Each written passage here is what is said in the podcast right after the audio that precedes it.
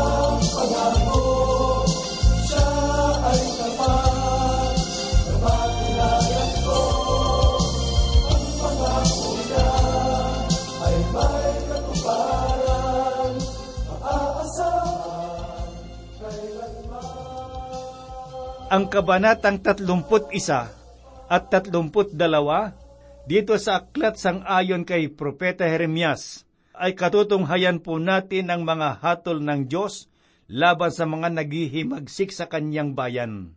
Subalit sa kabila ng mapapait na kapahayagang ito, ang himig ng pag-asa at kalakasan mula sa pangako ng Diyos ay hindi naglalaho. Mahalagang maunawaan natin nang makabanatang ito ay naisulat sa panahon ng pusikit na kadiliman sa kasaysayan ng Huda.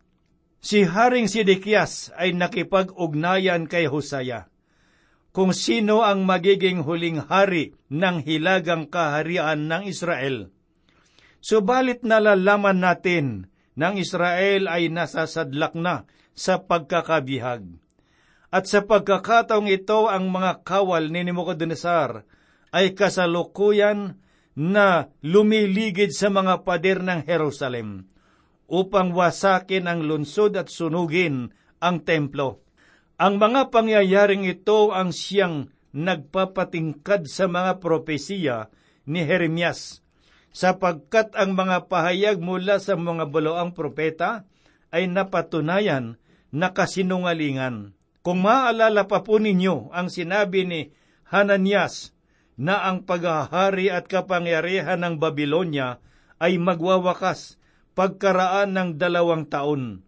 Subalit ano ang mangyayari? Hindi ba lumipas na ang dalawang taon? Ngunit si Nebuchadnezzar ay nananatiling buhay at umaalipin sa mga Israelita. Ano kung gayon ang pag-asa na matutunghayan sa mga kabanatang ito? Malalaman po natin ang kasagutan, samantalang pinagbubulayan natin at pinag-aaralan ang salita ng Diyos na ating mababasa dito sa ika-tatlumpuat isa at ika-tatlumpuat dalawang kabanata sangayon sa mga pahayag ni Propeta Jeremias.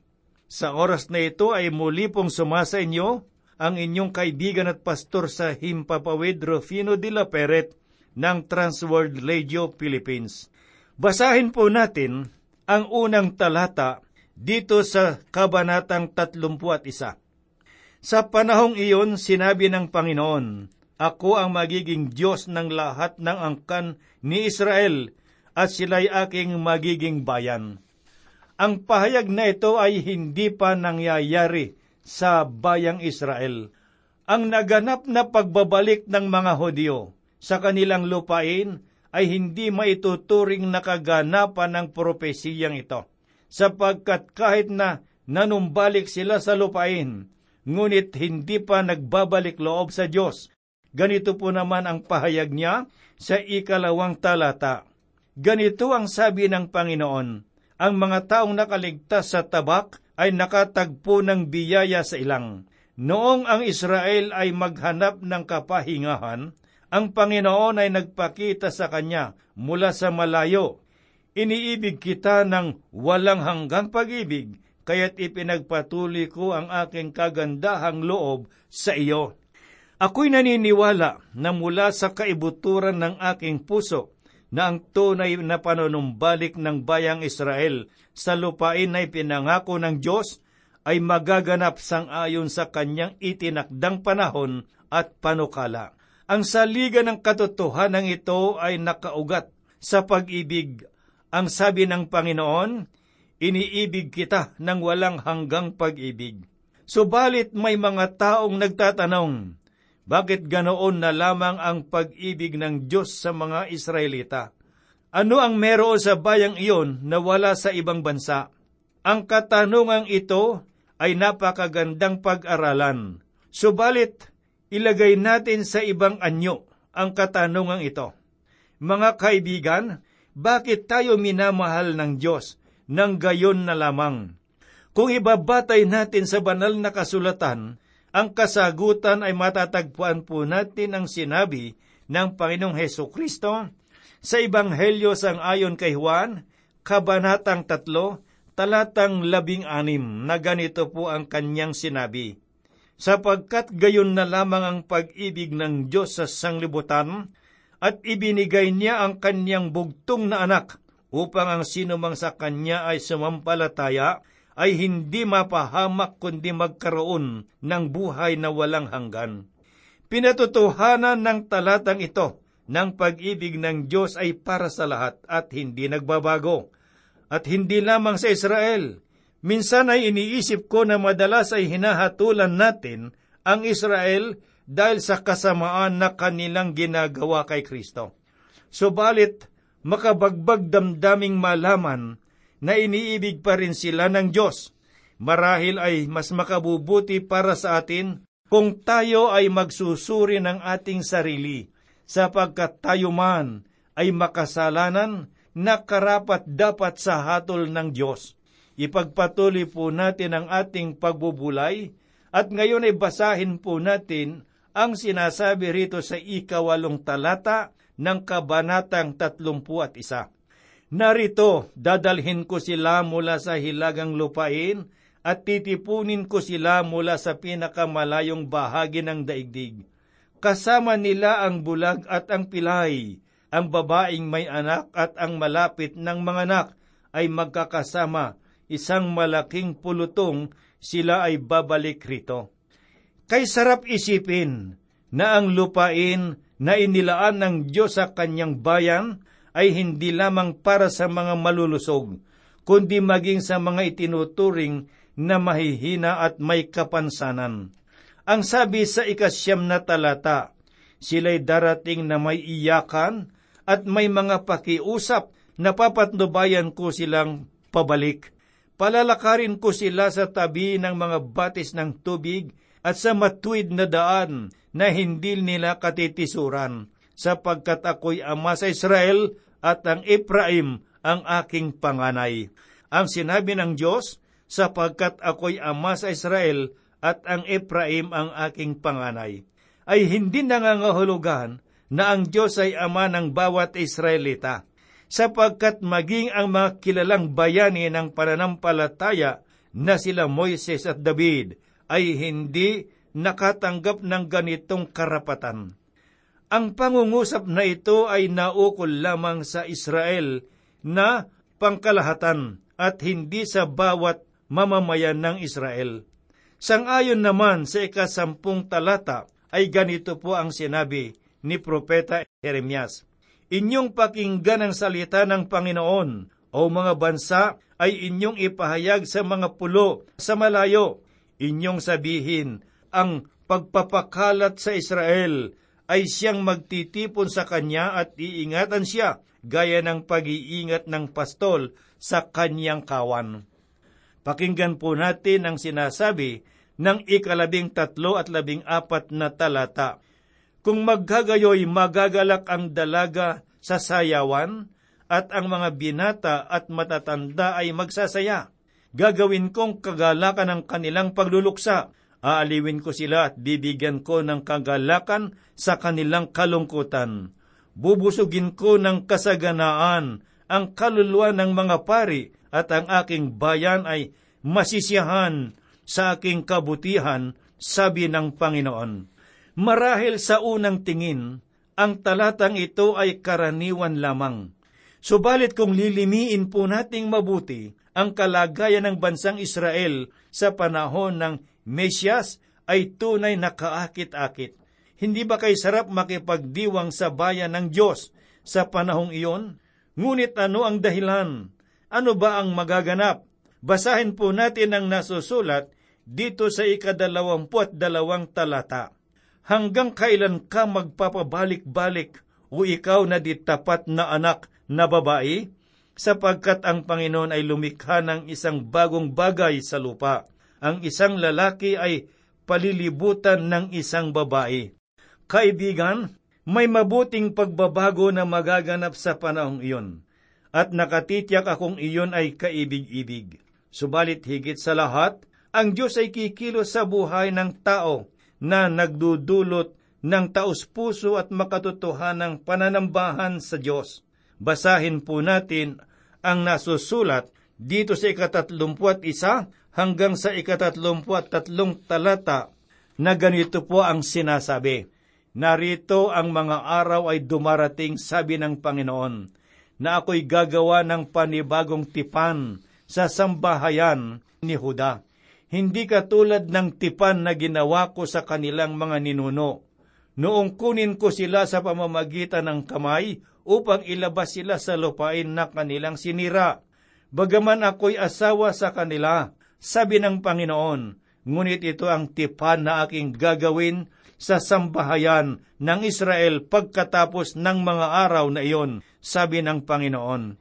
"Ilalagay ko ang aking kautusan sa kanilang kalooban, at aking isusulat iyon sa kanilang mga puso, at ako'y magiging kanilang Diyos, at sila ay magiging aking bayan."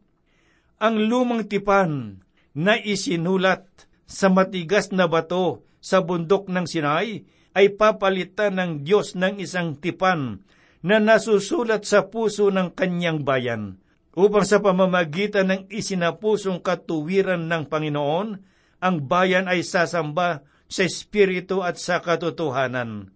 Pakinggan naman po natin ang sinasabi rito sa ikatatlumpuat apat hanggang ikatatlumpuat anim na talata ng kabanatang tatlumput isa sa sulat ni Propeta Jeremias.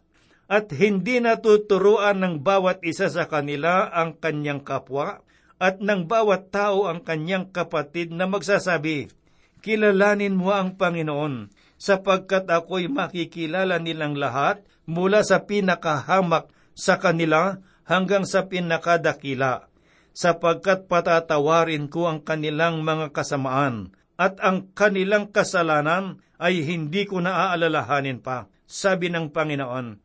Ganito ang sabi ng Panginoon na nagbigay ng araw bilang liwanag sa maghapon at ang mga takdang kaayusan ng buwan at ang mga bituin bilang liwanag sa gabi na nagpapakilos sa dagat upang umugong ng mga alon niyon.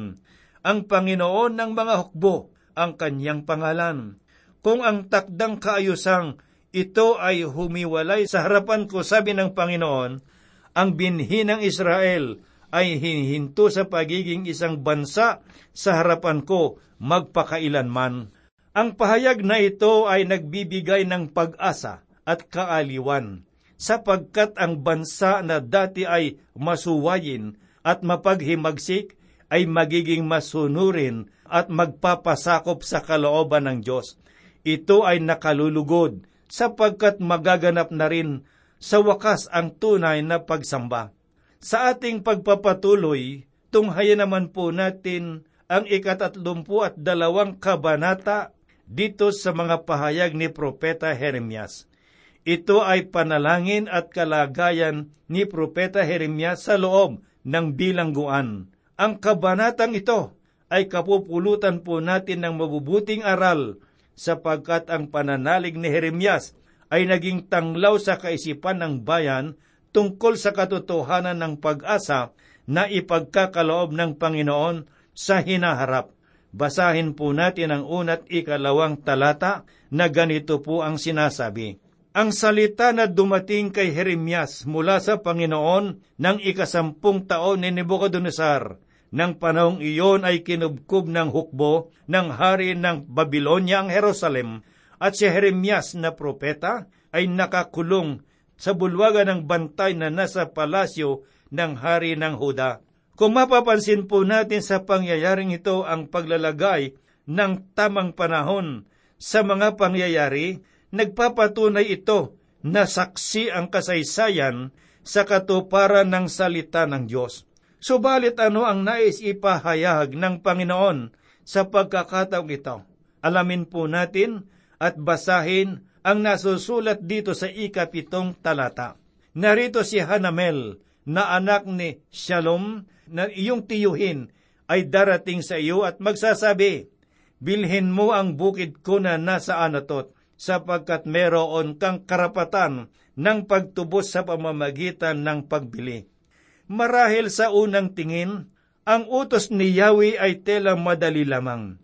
Subalit kung ating pag-aaralan, ito ay nangangailangan ng taos-pusong pananampalataya at tuwirang pagbubulay-bulay sa mga bagay na ito.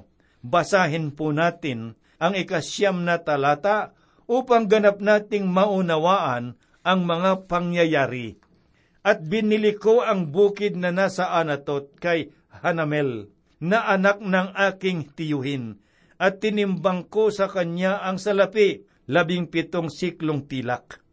Sa gitna ng madilim na sandali sa kasaysayan ng Huda, si Jeremias ay bumili ng lupa, at ang pagsasagawa nito ay hindi gayon kadali, sapagkat lalabas na katawa-tawa sa paningin ng mga tao, sapagkat sino nga ba naman ang gagastos ng malaking halaga para sa lupang sasakupin rin naman ng mga kaaway. Subalit si Propeta Jeremias ay sumunod sa Panginoon bilang pagpapahayag ng kanyang pananampalataya at pagtitiwala sa mga pangako ng Diyos tungkol sa muling pagbabalik sa lupain. Subalit madali kaya ang pagsasagawa nito para kay Jeremias. Basahin po natin ang sinasabi sa ikalabing anim at ikalabing pitong talata.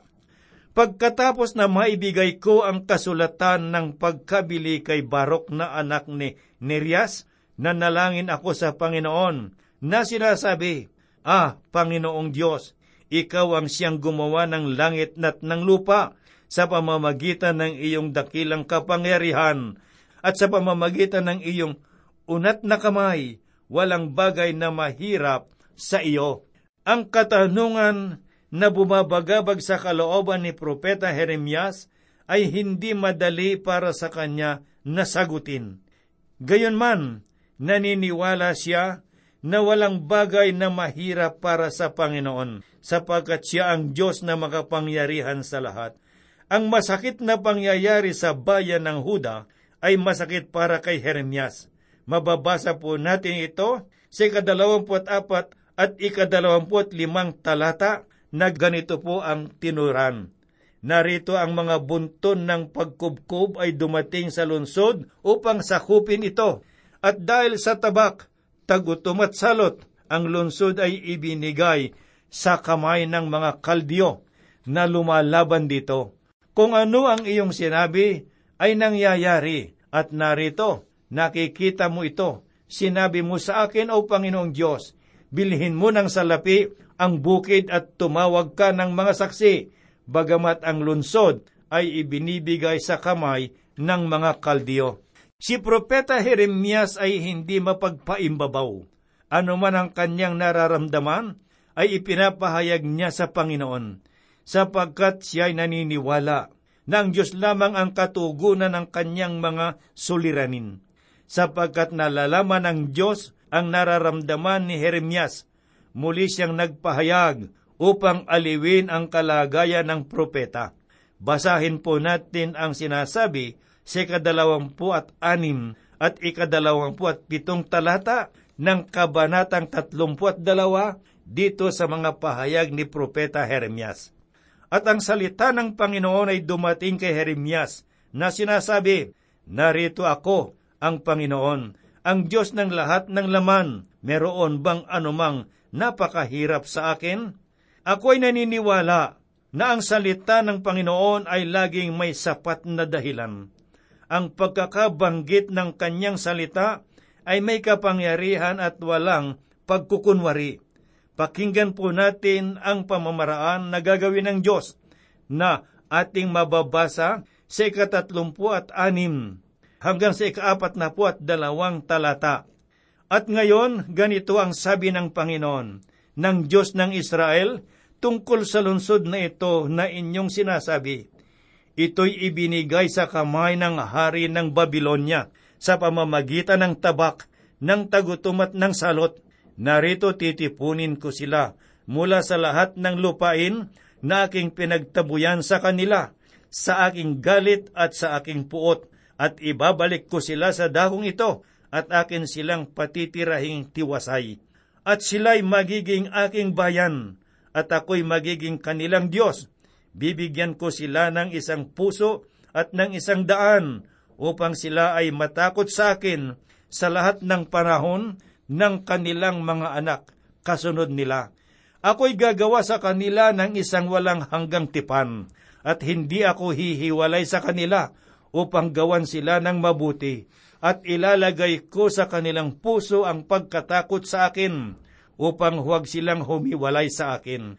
Ako'y magagalak sa kanila, nagawan ko sila ng mabuti, at sa katapatan ay itatanim ko sila sa lupaing ito ng aking buong puso at buong kaluluwa, sapagkat ganito ang sabi ng Panginoon. Kung paanong aking dinala ang lahat ng malaking kasamaan, ito sa bayang ito, gayon ko dadalhin sa kanila ang lahat ng mabuti na aking ipinangako sa kanila.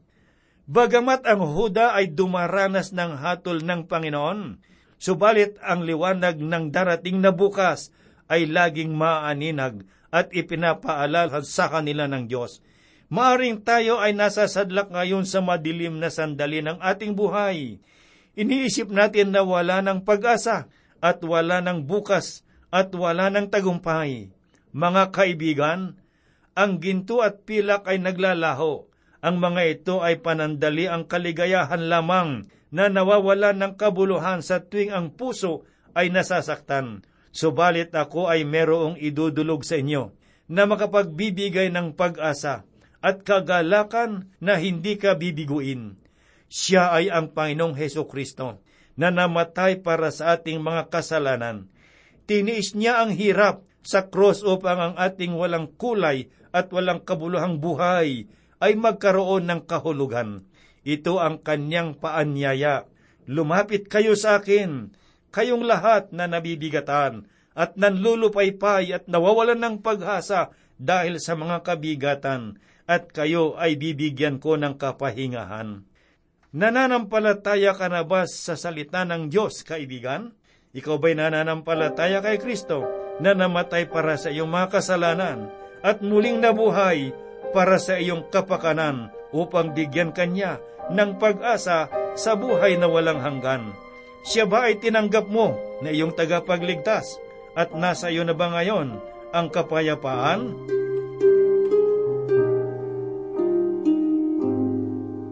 Tayo ay manalangin. Kami po ay muling lumalapit, dumudulog sa iyo at nagpapasalamat, nagpupuri. Tinataas namin ang banal mong pangalan. Mga salita mo, Panginoon Diyos, na aming narinig sa oras na ito'y pagpalain mo sa puso at damdamin ng bawat nakinig ng iyong mga salita sa pamamagitan ng kanilang mga radyo. At sa oras na ito, Panginoong Diyos, akin po silang itinataas sa iyong mga kamay. Natugunan mo, Panginoong Diyos, ang kanilang mga kalagay at mga pangangailangan. Marahil ay ilan sa kanila ang nagdadala ng mabibigat na suliranin. Nawawala sila ng pag-asa, nanlalamig sa pananampalataya. Sila ay naliligaw ng landas. Subalit, Panginoong Diyos, akin po silang itinataas sa iyong mga kamay. Nabigyan mo po ng katugunan ang kanilang mga kalagayan. Turuan mo po silang manalig ng tapat sa iyo at maging masunurin sa iyong kalooban. Gayon din po, Panginoon Diyos, sa may mga sakit, sila, Panginoon Diyos, ay aking itinataas sa iyo, na marami kang pinagaling nung ikaw ay naririto sa lupa. Hindi ka nagbabago, ikaw pa rin ang makapangyarihang manggagamot. Dakilang Diyos, saan man sila naroroon ngayon, idinadalangin ko po sa iyong pangalan. Hipuin mo po sila ng iyong mapagpalang mga kamay. Sa mga nanlulupaypay, ikaw ang kanilang magiging kaaliwan. Sa mga nasa bilangguan, bagamat nasa likod sila ng rehas, walang kalayaan. Subalit kung mananalig sila sa iyo, Panginoong Diyos, ay magiging malaya sila sa kapangyarihan ng kasalanan. Kami po ay umaasa na ang lahat ng mga ito'y bibigyan mo ng lunas at katugunan, sapagkat ang lahat po'y idinadalangin namin sa banal na pangalan ng aming Panginoong Hesus Kristo. Amen.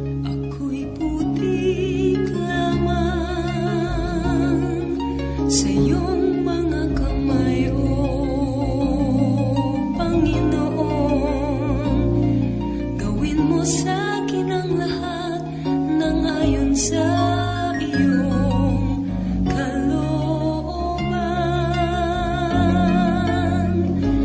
Panginoon Jesus, sa buhay ko'y ikaw ang aking iyon. Nag mo ang siyang sa akin tumanglaw sa katotohanan. Salamat sa walang hanggang buhay, sa iyong ibinigay. Salamat sa iyo,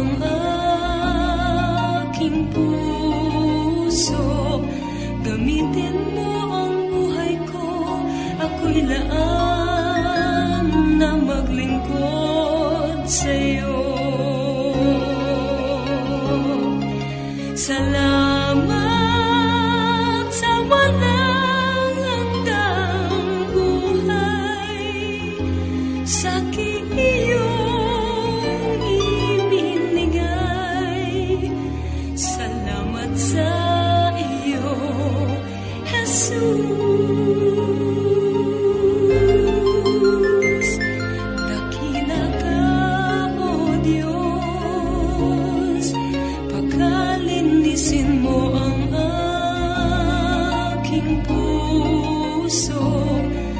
Gamitin mo ang buhay ko, ako'y laan na magling